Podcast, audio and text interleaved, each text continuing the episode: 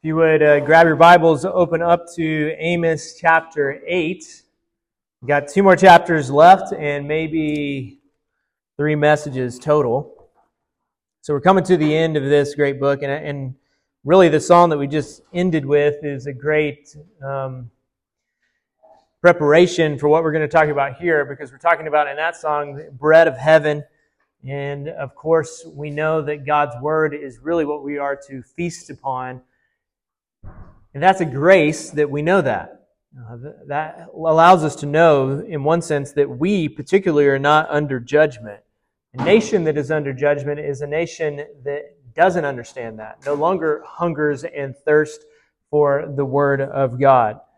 And so we want to continue to have that desperation for God's word and to live upon it. Jesus said in Matthew four four, answering to Satan in the temptation, He says, "It is written, man shall not live on bread alone, but on every word that proceeds out of the mouth of God." Later on in the very next chapter, he would say this, the Sermon on the Mount, stands up and the crowds are gathered, opens his mouth, begins teaching with great authority, and he says, "Blessed are those who hunger and thirst for righteousness, for they shall be satisfied." You can flip that statement, and it is also true. Cursed are those who do not hunger and thirst for righteousness. They will never be satisfied. That last statement, the one that I flipped, I think describes our current culture. And it also describes the culture that Amos was living in. And so in Amos chapter eight, we're going to look at all fourteen verses tonight. Uh, what we're going to see is a, a famine in the land, a famine in the land. Um, and it's not one that you might expect, because so far what we've seen are different judgments that God was going to send, visions of these judgments, and, and they're all physical in nature in one sense, and this one's going to be very spiritual in nature. There's going to be some physical aspects to it, uh, but the worst of it is going to be this idea that comes starting in verses eleven through fourteen. So let me begin just by reading uh, this to us, and then we'll go through it tonight.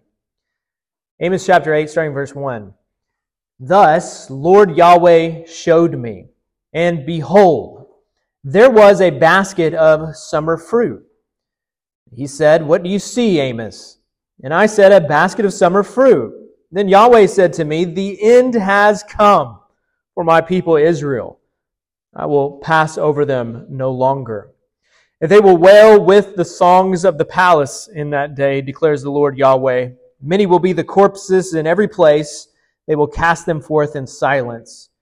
Hear this, you who trample the needy, even to the cause, even to cause the humble of the land to cease, saying, when will the new moon pass over, so that we may sell grain, and the Sabbath, that we may open the wheat market, to make the bushel smaller and the shekel bigger, and to cheat with a deceptive balance, so as to buy the poor for money, and the needy for a pair of sandals, and that we may sell the refuse of the wheat. Yahweh has sworn by the lofty pride of Jacob, indeed, I will never forget any of their works. Because of this, will not the land tremble, and everyone who inhabits it mourn? Indeed, all of it will rise up like the Nile, and it will be tossed about and subside like the Nile of Egypt. And it will be in that day, declares Lord Yahweh, that I will make the sun go down at noon and make the earth dark in broad daylight. Then I will overturn your feast into mourning and all your songs into lamentation. And I will bring up sackcloth on everyone's loins and baldness on every head." That sounds terrifying, by the way. "And I will make it like a time of mourning for an only son, and the end of it will be like a bitter day. Behold, days are coming, declares Lord Yahweh, when I will send a famine on the land, not a famine for bread or a thirst for water, but rather for hearing the words of Yahweh. People will wander from sea to sea, and from the north even to the east. They will go to and fro to seek the word of Yahweh, but they will not find it. In that day, the beautiful virgins and the choice men will faint from thirst. As for those who swear by the guilt of Samaria, who say, as your God lives, O Dan, and as the way of Beersheba lives, they will fall and will not rise again. There is in this chapter really nothing to hope for. It's a pretty bleak picture. It's been bleak throughout Amos, but really what we've had so far are, are warnings. It's, it's coming, it's coming, it's coming. And he's been preaching this message of judgment. And if you've been with us all the way through, we've, we've kind of been paralleling it with things going on in our, our culture. And as we've seen how the Lord was going to judge them for specific sins, we've seen the parallels of those specific sins in our own culture and rejection of God and rejection of His Word and the way that we treat people and the way that everything is flipped as far as justice. But there comes a time when you begin to wonder, is it going to happen? And I would say in our own culture, we're kind of there. If you have your eyes open, you know that judgment is most likely coming at some point upon America. You see all the signs, and yet sometimes you wonder, when is it going to happen and what is it going to look like? And this is maybe the same place that Amos's people were in in his day. And they were continuing just like they had every other day. And then we have this vision. And so I'm going to have four points for you tonight. We're going to look at the judgment. The first point is this, a vision of the judgment. A vision of the judgment. This vision is one of a basket of summer fruit. This is the fourth of the visions. So there's going to be five total by the time that we're done. This is the fourth one. A basket of summer fruit, which that sounds kind of nice, right? I mean, if someone came in here and gave you a basket of summer fruit, you might think, hey, are we going to get married? You know, what does this mean? You know, you'd have to figure that out. It sounds nice, but this uh, basket of summer fruit is, is not nice. What is it? Why the basket of summer fruit? Well, Israel had at that time and during Amos's day several different harvest seasons. And a harvest season, obviously, you would gather whatever the crop brought in. And most of the time, because you're living upon that, you would obviously eat some, and you would also save some for the winter months and from times when you would need it. Well, the basket of summer fruit, this signifies the last of the harvest seasons in the summer.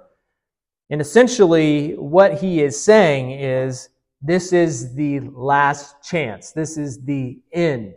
We have looked at all the different harvests and the different fruits that you have gathered and showed me. You've brought your offering. I've rejected all of them. Here's the last chance. We have this basket of summer fruit. The imagery is of fruit that is fully ripened and needs to be gathered at once because it is summer. If you allow the fruit to stay out, it's going to get moldy. It's going to ruin. It's going to rot. You've got to gather it right now is the idea. But really what it would have communicated to the people is the end of the season. The harvest season is done. There's no more chances. There's no more shot. And so the illustration is essentially to say this, just as you gather your last fruit and you must eat it because you cannot save summer fruit, it will rot. So also, as I am gathering you, you will be destroyed. There is no more chances, is the idea. He's stressing the end in this imagery. The word for summer fruit is kayetz in Hebrew, and the word for end is yetz in Hebrew. And apparently, in that day and age, they found inscriptions um, in the kingdom of Israel. And those two words had become the same. And so no longer were they saying for summer fruit, kayetz, they were just saying yetz. In other words, the stress here is, this is the end. There's no more opportunities. There's no more shots. The end is here. Judgment is coming, and you can't do anything to stop it. And so that day will come and does come eventually. And this is what he wants people to know.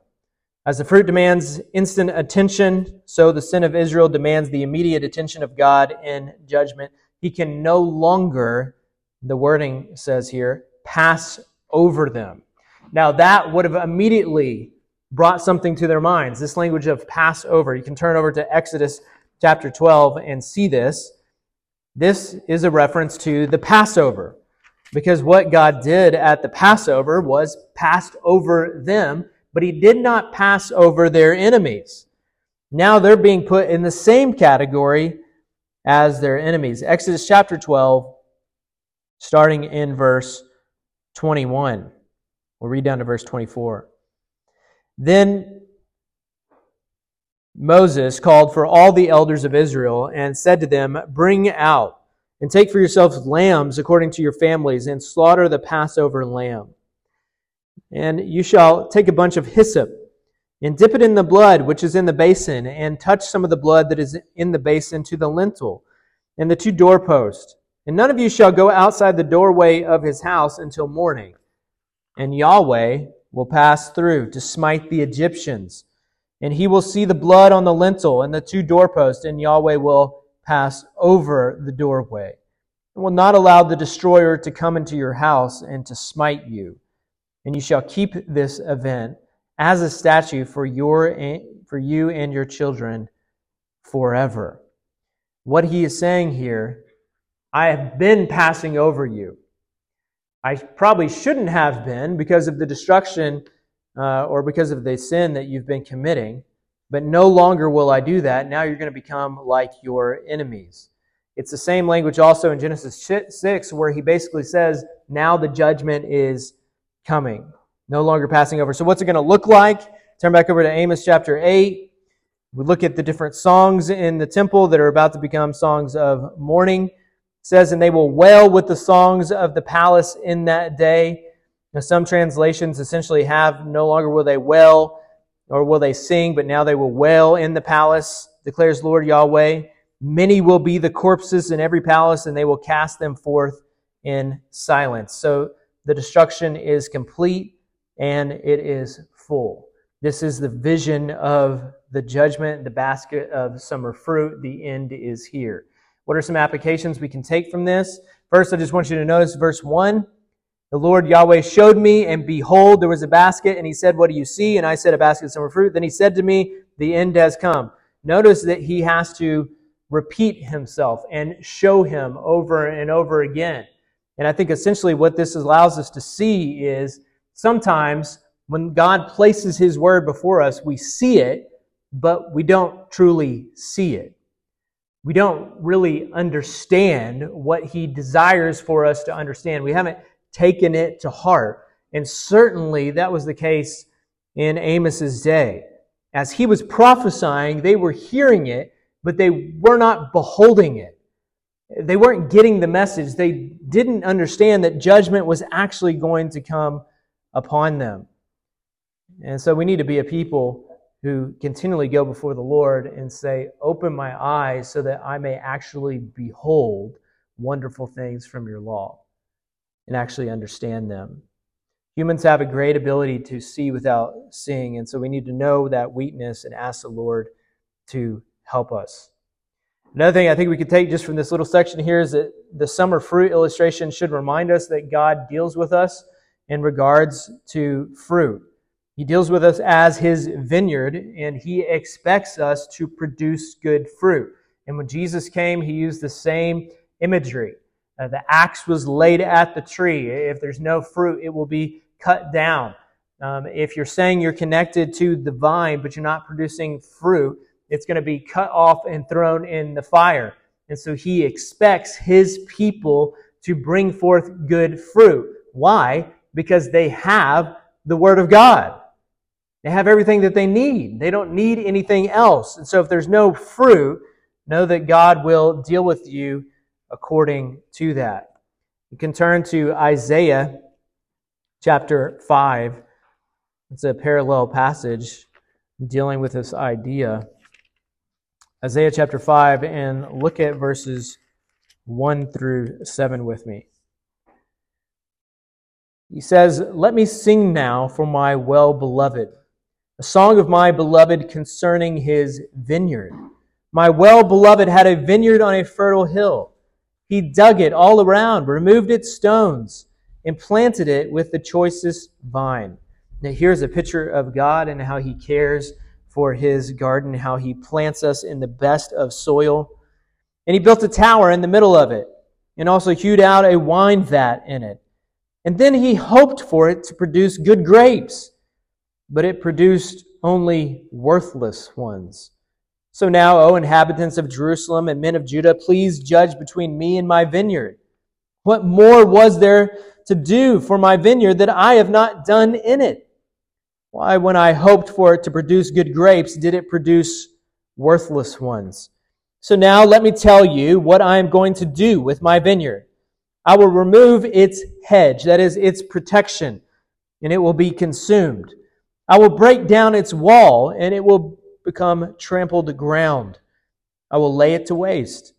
It will not be pruned or hoed, but briars and thorns will come up, and I will also command the clouds to rain no rain on it anymore." What happens when there's no fruit amongst the people who've been given everything they need to produce fruit? What happens when God gives people his word and then they take that and they ignore it? Well, he becomes not the gardener that would prepare the ground so that it might produce a great crop. Now he becomes the gardener who will destroy it and start over and judge it. And this is essentially what Amos is dealing with. Here's the people who had the word of God and who tossed it out, and God will not deal lightly with them.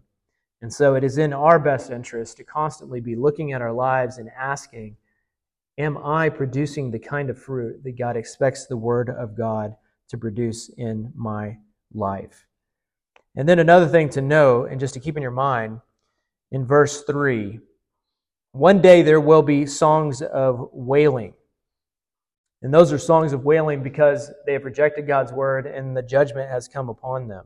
But also keep before your mind, in that same day, there will be songs of great rejoicing.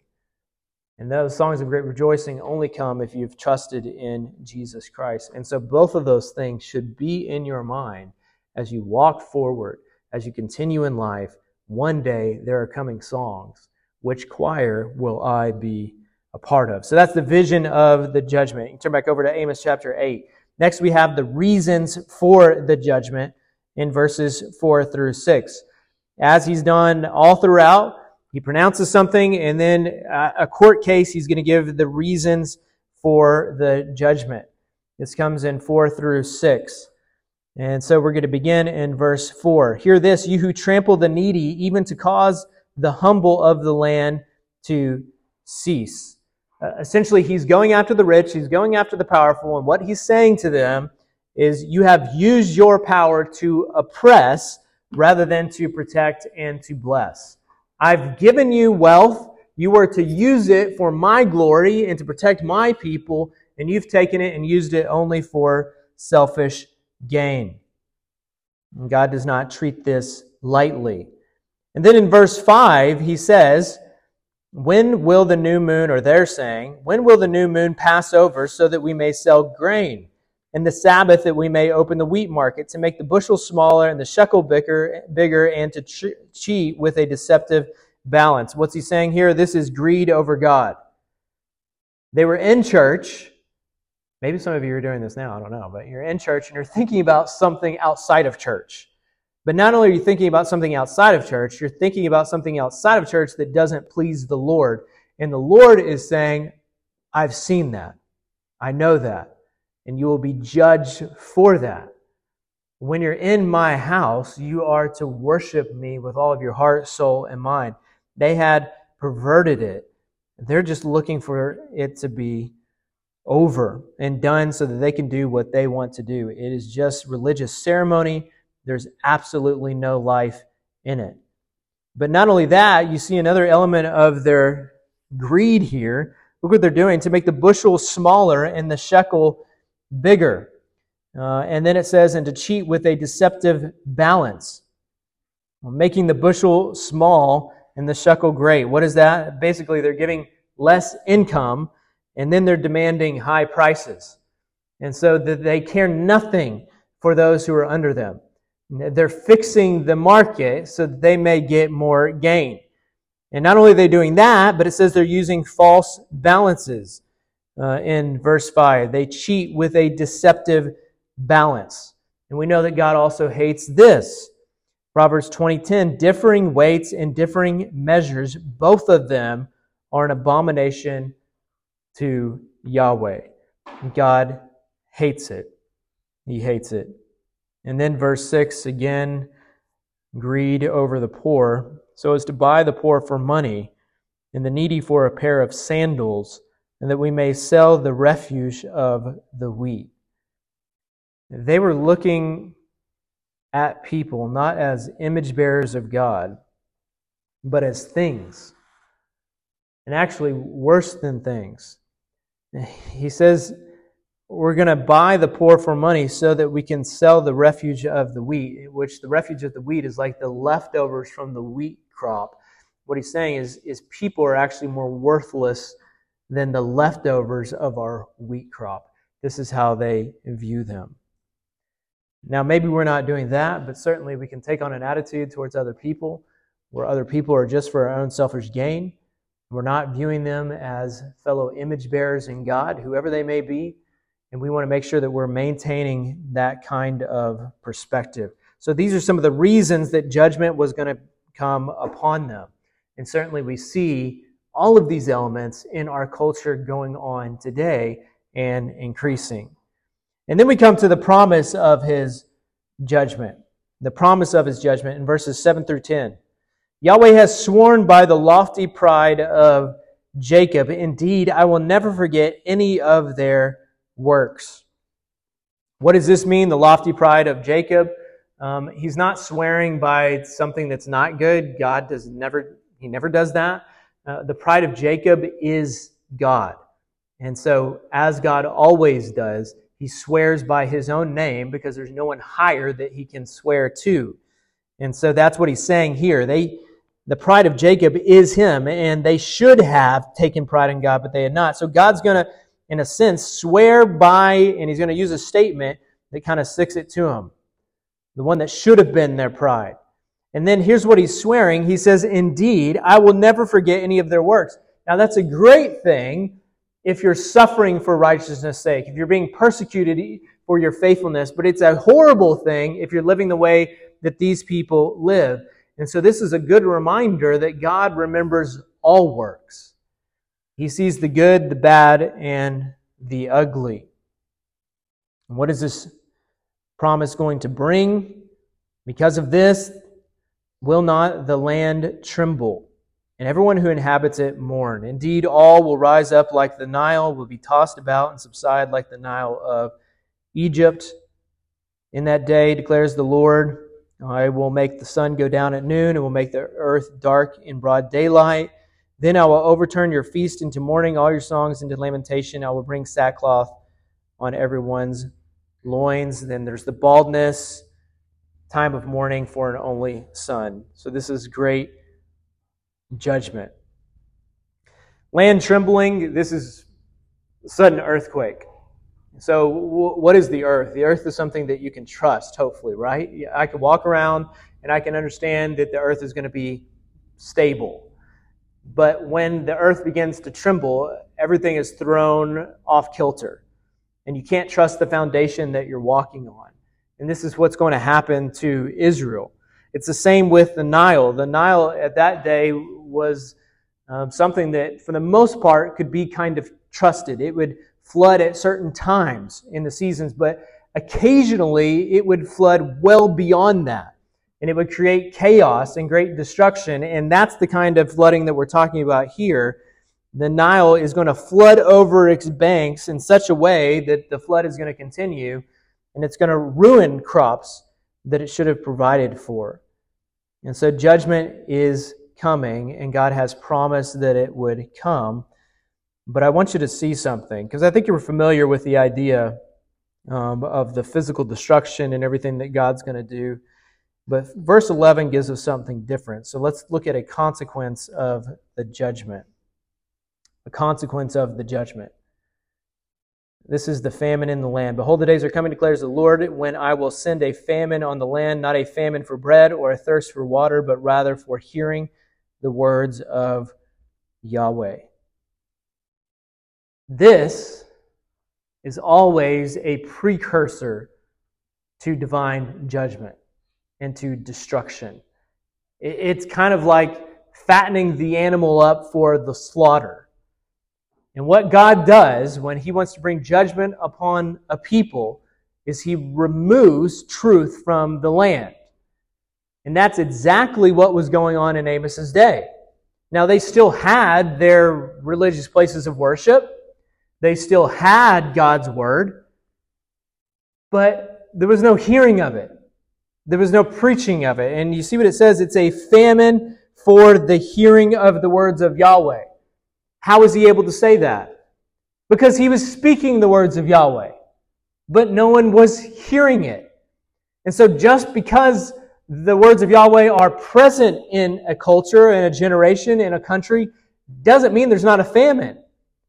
This kind of famine, there could be rain coming down, but it's actually not soaking into the ground because no one's hearing it. There's not an ear that's willing to be receptive to it. This means, this kind of famine, that no longer will divine law regulate the land. Justice is perverted. As you look at our own land, we're beginning to see this. You start to wonder, could that judge, could he have made that kind of judgment that it doesn't seem to be in line with what the law says? The overturning of the different laws in the Supreme Court, the way abortion is in this country, laws are being flipped on its head. Why? Because there's a famine in the land. If there's a famine in the land, there's no calling anymore to repentance and moral purity. That just gets flipped on its head. There's no longer any promises for people to live by. No longer do people have any hope. Uh, there's no longer an actual cure. Everything is cast on its head. When the word is withdrawn, men lose hope, and the restraints are cast off. One man called this, what did he say? Uh, I wrote it down somewhere. Basically, I, I think he said that it's the day of the cults. And so when the truth no longer reigns, it doesn't mean people aren't going to be spiritual. What it means is they're going to grab onto all kinds of other things. And you certainly see that on the rise in our country as well. Now, these people don't realize it. And so what happens? They begin to start wandering from sea to sea, and from the north even to the east. They know they're missing something. They will go to and fro and seek the word of the Lord, but this is the judgment. They won't find it. There may be a day when the Word of God is plentiful, when no one listens. And then there's coming a day when God removes the Word and people search for it and He won't give it. What that means is, if you're living in a day when you're able to hear the Word of God, you had better make sure that you are listening. Behold, today is the day of salvation. We cannot escape God's judgment if we neglect God's word. As he continues, he says, in that day, beautiful virgins and the choice men will faint from thirst. As for those who swear by the guilt of Samaria, who say, as your God lives, O Dan, and as the way of Beersheba lives, they will fall and not rise again. Who are these people? These are people who are not swearing by God or by the word or living according to the word. They're swearing according to idols. When the word of God is removed, idols become your God. But these people will fall, and they will not rise again. What are some applications we can take from this? Just by way of concluding. One, just remember what maybe is probably easy to forget. And it's obvious all throughout the book of Amos that God cares for the poor and how they are treated. He does not look lightly upon the oppressed. and he certainly hates it when there is a misuse of wealth. And so we must be careful. Also, we must keep in mind the importance of God's Word. All of us have it. Uh, we have it on our phones, we have it on our iPads, we, we have multiple Bibles. We have it, but just because you have it doesn't mean that you're actually partaking of it and living upon it. And so if you have something this precious, and if there could be a limited time where it's available, now is the time to eat of it as much as you can. Now is the time to hunger and thirst for righteousness and to keep that before you. And you might just think to yourself, if there came a day when somehow, some way, God removed it and you no longer had access to it, would you miss it? Would anything about your life change? Or would you be okay? Would you feel crippled in that moment? Or would you just keep going? And if you can't answer that by saying, my life would be ruined, I, I wouldn't know how to live, then there's an issue there. And it means maybe we've got to a place we don't realize what we have. There is coming a day when the Lord will judge our nation for how we have completely rejected His Word. What do we do in the meantime? How do we reach them? You're going to have to be like Amos. You can't win them any other way than telling them the whole truth. Unmitigated, just the straight truth in love. And they will hate you for it. They will hate the Word, but that's the only hope they got, because it won't be your cleverness that wins them. The only thing that will win them is the Word of God penetrating a darkened heart, because the Holy Spirit uses His Word to awaken. This is our task, but you'll only be able to do that if you continue hungering and thirsting for righteousness and depending upon Lord, the Lord as you preach the gospel. Let me pray for us. Father, we pray, Lord, that you would be with us as we live in a culture that certainly has been given over to all forms of lust and greed, injustice, where everything has been turned on its head, where the future is uncertain, where no one has a correct foundation, where everybody sees the truth in connection with their own emotions and feelings and what they think. And here we are. And currently we have your word and seek to stand with you. So Lord, we ask for your help that we would remain faithful, and that we wouldn't be thrown off or swept away by the current current that is going down the wrong way. So Lord, help us to depend upon you, and Father, help us to hunger and thirst for your word. Lord, help us to live upon the very truths that Jesus Christ himself lived upon when he was on this earth.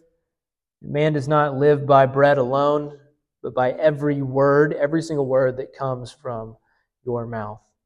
Help us to see your word as precious. We pray these things in your Son's name. Amen.